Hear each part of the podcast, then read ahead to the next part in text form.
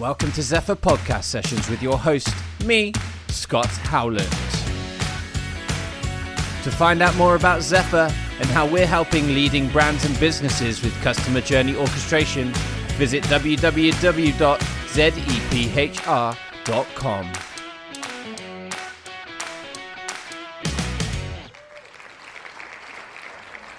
Hey, and welcome to the uh, Zephr podcast sessions. It's great to be back this week. And this week I am joined by David Lockie of Pragmatic. Hey, David, how are you? Hi, Scott. I'm great. Thanks for having me on. No worries at all. Um, for the listeners, um, I, I, know who you are. I know what you do, but um, it would be great to get an introduction who you are, what you do, and uh, what is Pragmatic? Sure, thanks. Uh, so I'm founder and CEO of Pragmatic. We're a digital agency based in the UK, down in Brighton on the sunny south coast. We specialize in WordPress, um, but we go quite far beyond what you might think WordPress can do. And we work with a whole variety of organizations, uh, but we've done a lot of work with B2B publishing over the last few years in particular. Right, absolutely, and that's how we kind of came across each other. Um, obviously, working very closely with us here at Zephr. Um, but today is mainly we're going to talk about looking at revenue maximization um, solving this problem for publishers and uh, more essentially an, article you've written. I think we're just going to go into detail on that and how how that uh, kind of works. So, if I said to you, "What is revenue maximization?" How would you how would you field that? What what would be your answer? It would be that there are now many more ways for uh, businesses, especially publishers, to make money online. Um, and that's a good thing, but it also presents a bunch of challenges because uh, different revenue opportunities can often be kind of mutually exclusive. Um, so that's where revenue maximization comes in. Uh, you know, the the most valuable way to monetize a visit to a website is not always to show them an ad, for example. It might be to uh, offer them uh, an opportunity to participate in like a uh, a more membership led engagement or indeed to try and hit them with a more targeted uh, call to action around a lead generation campaign for example so uh, the more ways there are for publishers to monetize their content, the like the harder it is to maximize that revenue for every visit. Does that make sense? Yeah, it does. And I guess that has become very more much more prominent over the last few months as well. Um, we've seen um, uh, the, the the pandemic uh, of the the last three or four months um, uh, mean that advertising revenues have plummeted. Um, this diversification of revenues, be this a membership model, be this a lead generation model, be this some kind of different um, uh, revenue model that, that that's needed by publishers. Um, I'd say that this is key for publishers at the moment to look at maximizing this this uh, this revenue but why has this evolved? So let's look at a history then. Maybe why has this evolved so fast? Like why why are why are businesses looking at diversifying these revenues now? I mean, there's there's definitely a combination of different trends that have converged um, to to where we are now. So I think you know it used to be pretty simple: stick up some content, put some ads on it, you know, get more get more traffic. Um, over time, people have realised that really Google and Facebook are the winners in that model because they get the percentage of every advertising dollar. But even more valuably, they get the ownership of data about visitors and what they're doing. So that first party data. Um, kind of tagged onto the end of that trend is the the upcoming end of the third party cookie, which will really give publishers and any kind of owned content platforms the stimulus uh, and the opportunity to start generating first party content, uh, first party data that they can then use. So at the moment, you can leverage third party data in order to drive ad revenue optimization. But as third party cookies start getting banned, uh, you're going to need to to figure out which ad to serve uh, yourself. You know how to optimize that user journey yourself. So there's that whole kind of uh, change within the ad uh, like relationship and also the technology and the, le- the, the legislation around that.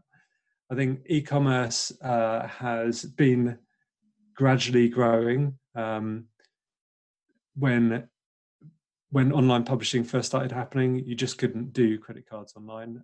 Now everyone is super comfortable spending money on, on websites, whether that's physical goods and services or digital ones.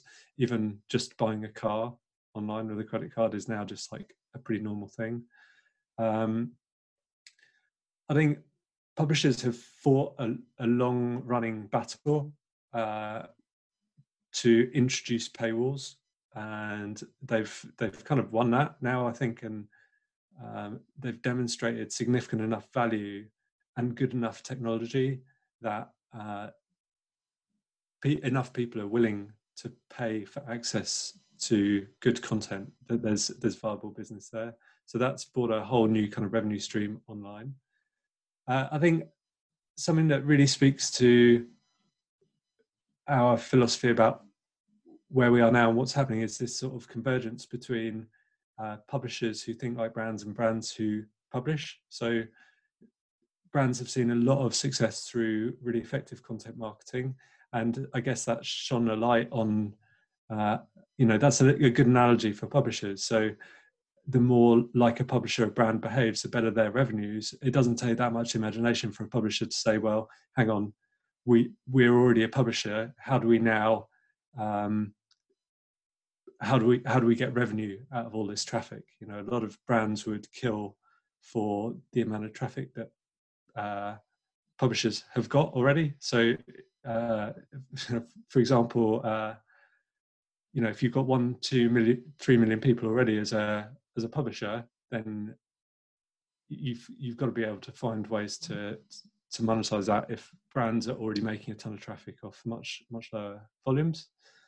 Uh, and I think also that there's there's this sort of partnership approach which is driving that convergence. So it's really difficult to produce great content that's engaging, and so brands are increasingly looking to publishers for whom this is what they do every day to collaborate and cooperate to maximize that revenue both ways. Um, and then I think that the final trend, sorry, long answer, Scott, but I think the final trend is that like it's increasingly complex to acquire customers. You know, eh, you can now get anything as a service.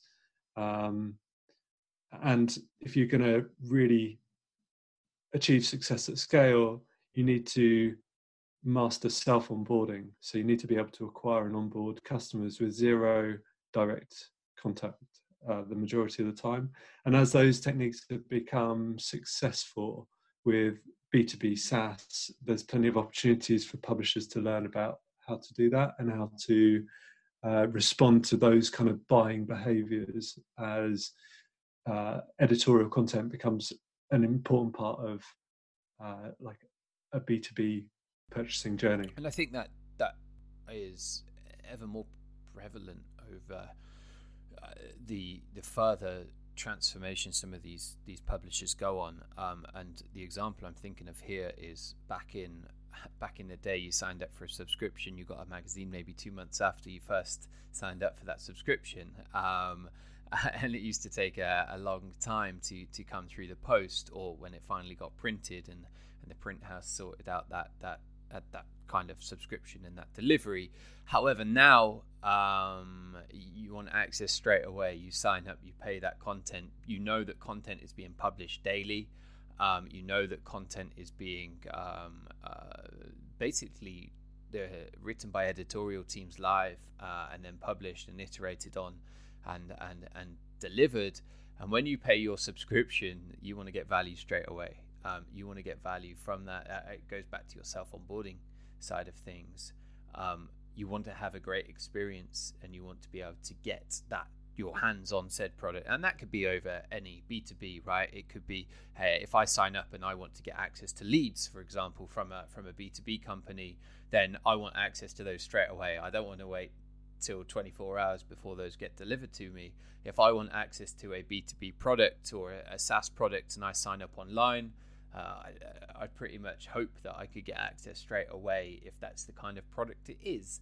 Um, and obviously, people I think are more expecting that with um, with publishers these days.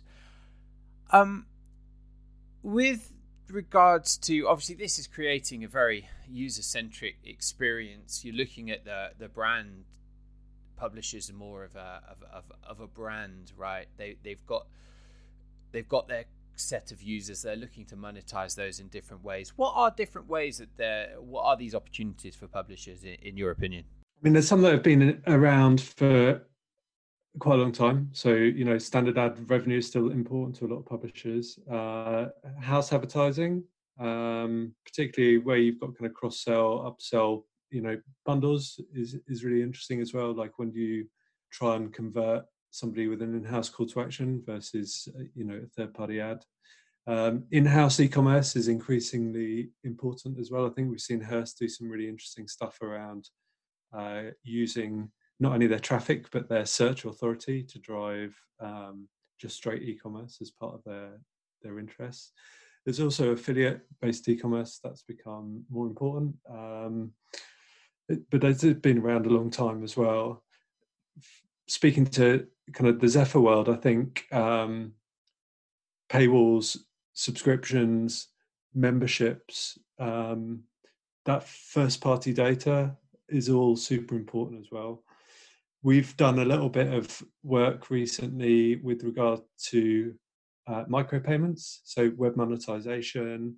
Uh, you know, that's that's something that's sort of been present in the web's technical standards for 25, 30 years, and I think we're just now starting to see, you know, post crypto, post digital wallets, uh, the promise of that direct kind of frictionless decentralized money streaming starting to come online. And uh, you know for me that's one of the big trends we're going to see over the next few years is as you know facebook integrate libra or as amazon and google integrate their own banking services apple as well. You know we already get apple pay google pay amazon pay etc as that starts getting baked into browsers, I think we're going to start to see a lot more microtransaction uh, based access to, to services. And do you think that will work this time, in your opinion? Obviously, we've seen that maybe five years ago, 10 years ago, people tried to charge access for.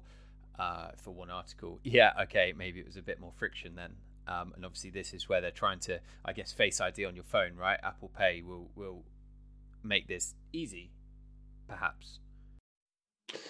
Yeah, and, and I think it comes back to it's that famous saying. Is it Jack Sandberg? He says there's only two ways to make money. You know, bundling and unbundling. And uh, you know, when when you look at the number of different uh, content services that a typical Gen Z looks at now, you know, whether it's YouTube, whether it's Twitch, whether it's the Times, whether it's Wired, whether it's a, whole bunch of stuff that they, they must read that I have never heard of. You, you know, are, are they realistically going to be paying five dollars a month for a subscription to each of those content providers? And I think we're already starting to see a little bit of kind of subscription fatigue as people are expected to pay for Netflix, Amazon Prime, Hulu, HBO, Disney Plus. It's like, you know, you're pretty much just getting back up to that bundled cable TV offering.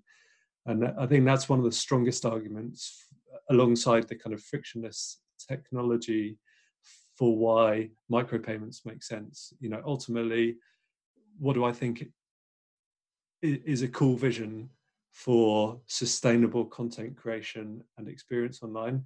It's probably that just that I agree with Google Chrome that my budget for uh, my budget is 50, 50 quid and that could cover things that I watch. It could access, uh, it could, could cover access to premium content or a membership service, or even um, stuff like access to data products, which I think is another way in which we're seeing really successful publishers leverage their IP uh, in a way that's productized beyond kind of ephemeral content. So if you're a subject matter expert, you've probably got an internal editorial database of you know who's doing what or where did this person or uh, RNA can really underpin some interesting editorial automation.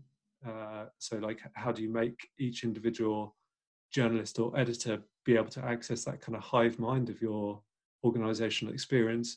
But it also offers opportunities for digital products. And I think where where people we organizations we've worked with have seen uh, a lot of successes where they can demonstrate that they've got access to data that is going to help analysts uh, and people that are doing research to do that job better and faster. Uh, but often those people are only working on this particular problem, you know, for a particular project. They may not want an annual subscription to something, but they may be willing to pay quite a high ticket price to get one-off access to data that's particularly valuable to them. And I think though that there's a, there's a couple of thought processes behind that, right? There's the predictability of revenues, obviously for for publishers that would maybe reduce predictability of revenues depending on what they're giving access to as a micro payment versus paying someone paying five pounds a month or five dollars a month or whatever that might be. Um, obviously, if they're paying, I don't know, fifty pence say uh, an article or whatever uh, Facebook Libra is per article, um, then obviously that would it would change the predictability of some of that revenue. Um, do you think a mix of both of these approaches could be could be a possibility? Yeah, I mean, and this is kind of core to this whole concept of revenue maximization.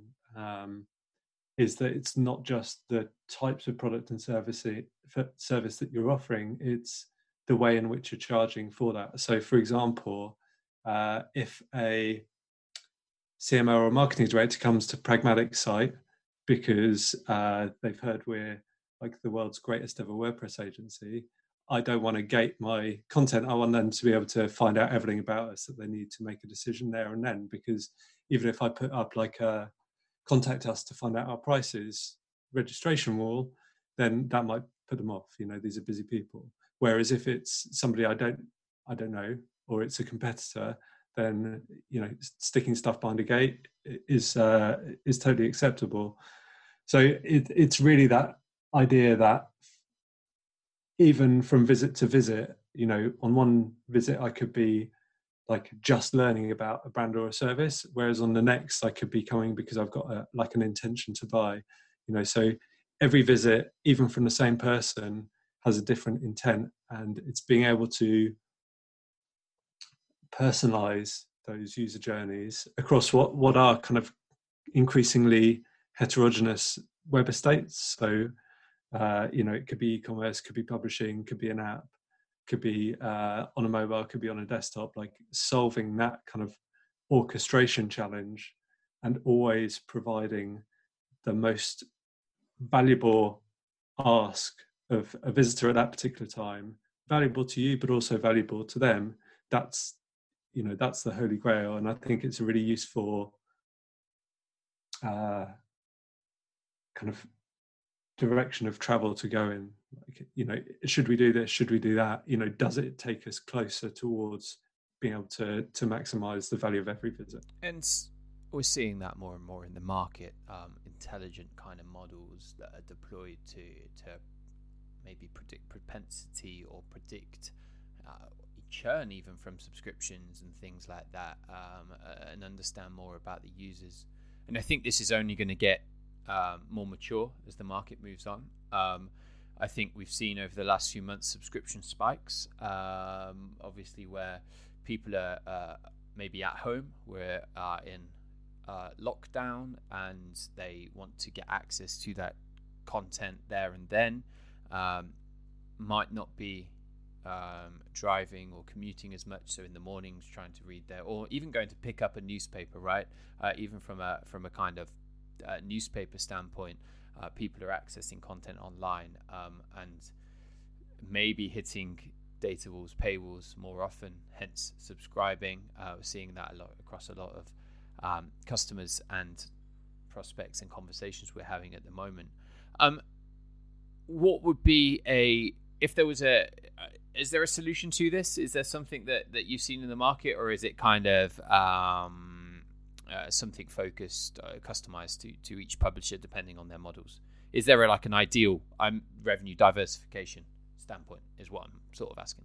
Yeah, I mean, I, th- I think we've seen stuff that works for us. Obviously, everyone's mileage uh, varies, but uh, you know, to your point of subscription spiking, like there's a there's a guy I, I, I follow and talk to called Grant LeBoff from Sticky Marketing, and his you know his take on this is that you know basically COVID's changed nothing, but it's accelerated everything, and uh, you know we see that from subscriptions through e-commerce and everything else. I mean, e- US e-commerce penetration as a percentage of overall retail grew the same amount in eight weeks as it did in the last ten years. And I think you know there are going to be a bunch of graphs which which come along um, and talk to that.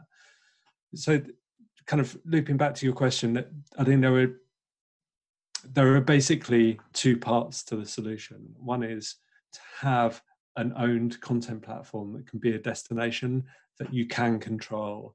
Um, so it's got to be agile. You can't have a six month backlog uh, before you can get anything done. You know, you have to be able to change your business model, you know, add new products and services, change your messaging in a way that is no code, uh, by which I mean like for the people who are using the site to do like to communicate it has to be a no code experience. You can't have a developer requirement to update the homepage for example.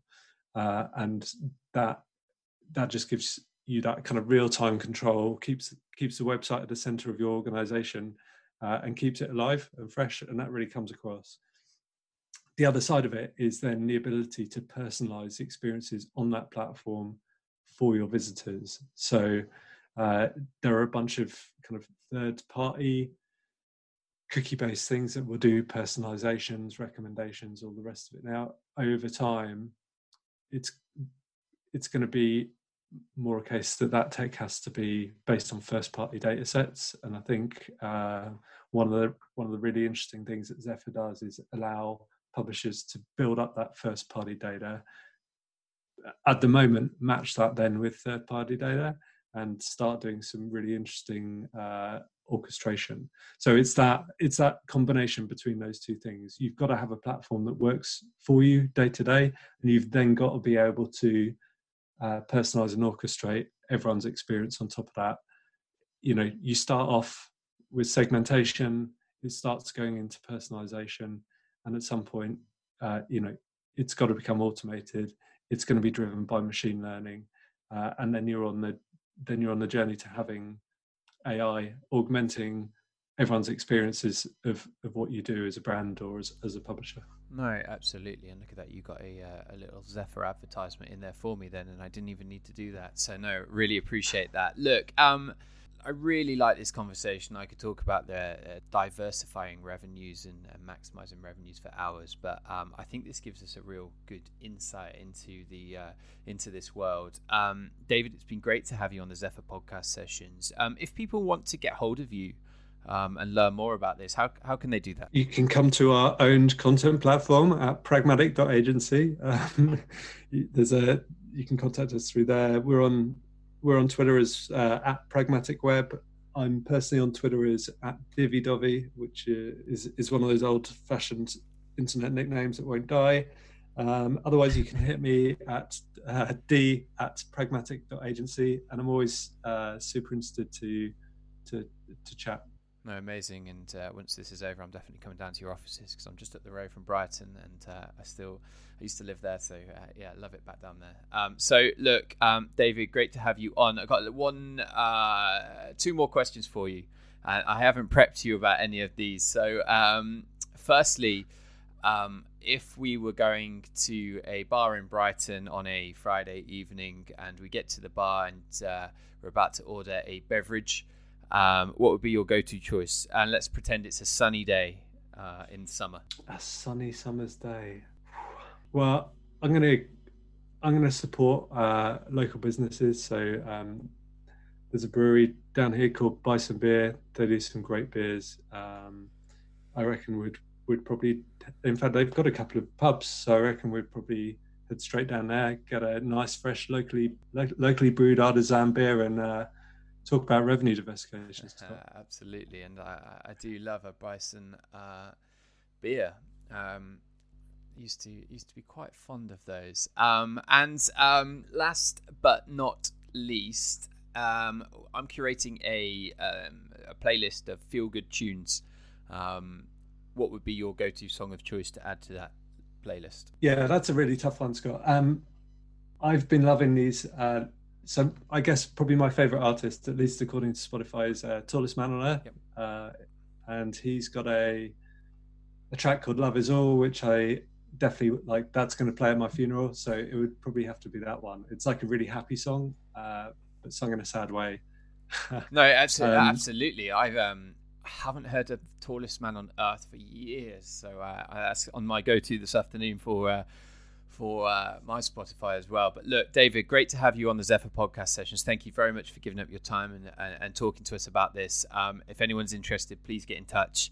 And uh, yeah, let's catch up soon. Awesome. Thanks, Scott.